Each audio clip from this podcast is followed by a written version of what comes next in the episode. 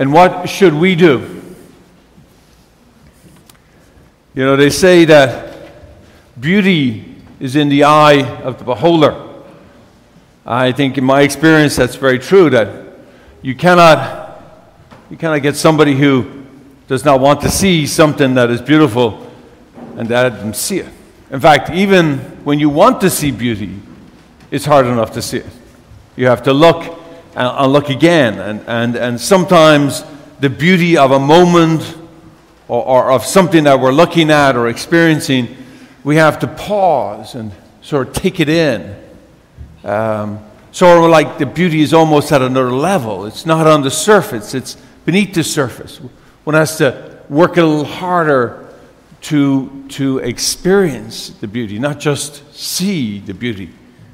I, I think that, um, now don't get me wrong, I don't think all thing, everything is beautiful. I, am not saying that, but I do think that, uh, that the beautiful is in so much of our lives, and we, we don't take the time to experience the beauty. We get caught up on the, the surface of the reality of our lives, and we don't see the beauty. I, I think that uh, pain and, and, and problems and suffering um, can give us sometimes the greatest access to the beauty because we, we our attention has been, has been sort of grabbed. And, and we now have to pay attention to this moment because there's a temptation to, to move on to the next moment, if you would. Um, John O'Donohue, the great Irish uh, poet and author, has a beautiful way of putting it. He says, uh, beauty is the sister of all that is broken, wounded, pain and loss and stunted. He says, she will not be confined to the realm of perfection where there is no, no loss, pain, or doubt. That beauty is a palace of a palace of broken tenderness, of broken tenderness. It's a beautiful, beautiful phrase. Uh, as you know, uh, this last several weeks has been a difficult several weeks for me with the loss of my, my brother and my spiritual director and other people in my life. It's, uh, the pain and the loss and the suffering has been very real, and yet, even in the midst of all of that, I've experienced some of the most beautiful moments of my life. Um, and, I, and I don't think it can happen without, without that loss, without the pain, because it grabs my attention. Now, it just doesn't happen. One has to work a little at it. One has to look and then look again. One has to feel and then feel again, go a little bit deeper into and allow that moment to give, to give something beautiful back. And I've experienced many, several moments uh, with my dying brother, is one, but also uh, through the outpouring of so many. I, I, mean, my, my room in my, my suite over here is, is, full of, uh, is full of gifts from you uh, cards and, and flowers and enough baked goods to feed the entire parish time over and over again, believe me. Um, but it's so wonderful. And, and, and the emails that you have sent, um, and the many people who have sent them from, from yonder, from different places or watching online, uh, the, and, and I would say the, the gentleness and the tenderness of those written notes were not just a card signed, there was a tender note and a kind note written in those.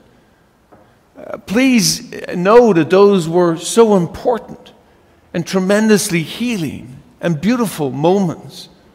Uh, whether it be baked goods or a flower or a letter or an email or just simply a conversation that many of you had and a gentle touch on the shoulder, each of these are very tender moments.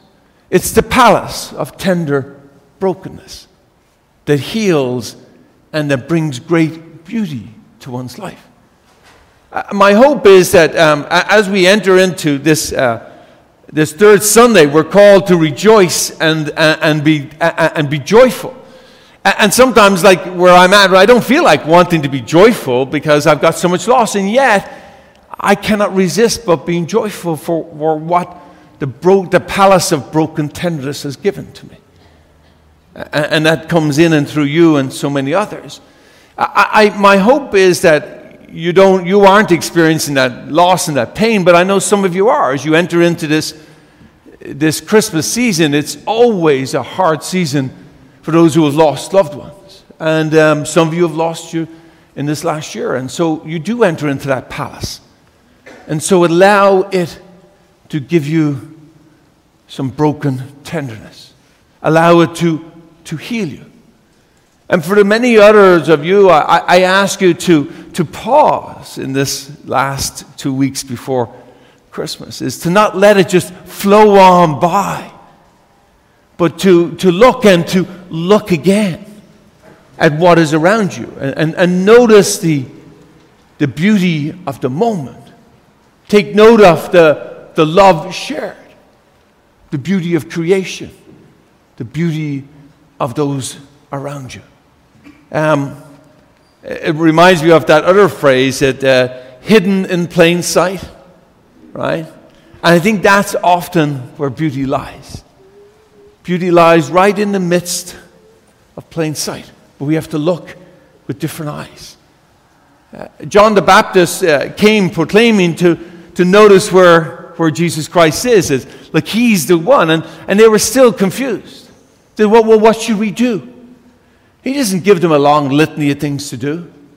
He simply tells them to be present to whoever and whatever it is their job and their role is. If they were soldiers, be good soldiers. If you're good tax collectors, then be honest tax collectors. He doesn't, ask, he doesn't tell them to do, go and climb a mountain and go and do this and go that. He does. He just simply tells them to do what they would do, do it faithfully, and be present to the moment. And so I say to all of you, I'm not asking you to do anything extraordinary. Be pre- if you're a husband or a wife, then be a husband or wife, but be present to your spouse.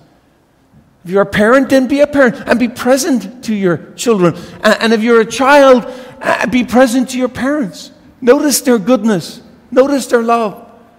Don't take it for granted. Don't wait for Christmas to tell them how much you love them.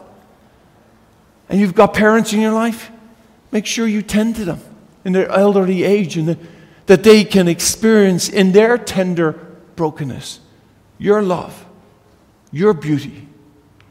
So, in this, in doing that, all of us, if we could just do what we do in the ordinary moments and do it well and be present to it, then we will, we will experience joy. We will be able to rejoice no matter what our circumstances are. So, today, what should we do? Be present to the moment. Look again, look deeper, and see the beauty of this moment, whether it is pain or loss, or joy and greatness. Let us be attentive to the moment, for God is right here, right now. What should we do? Pay attention right now and see the God who is all around us.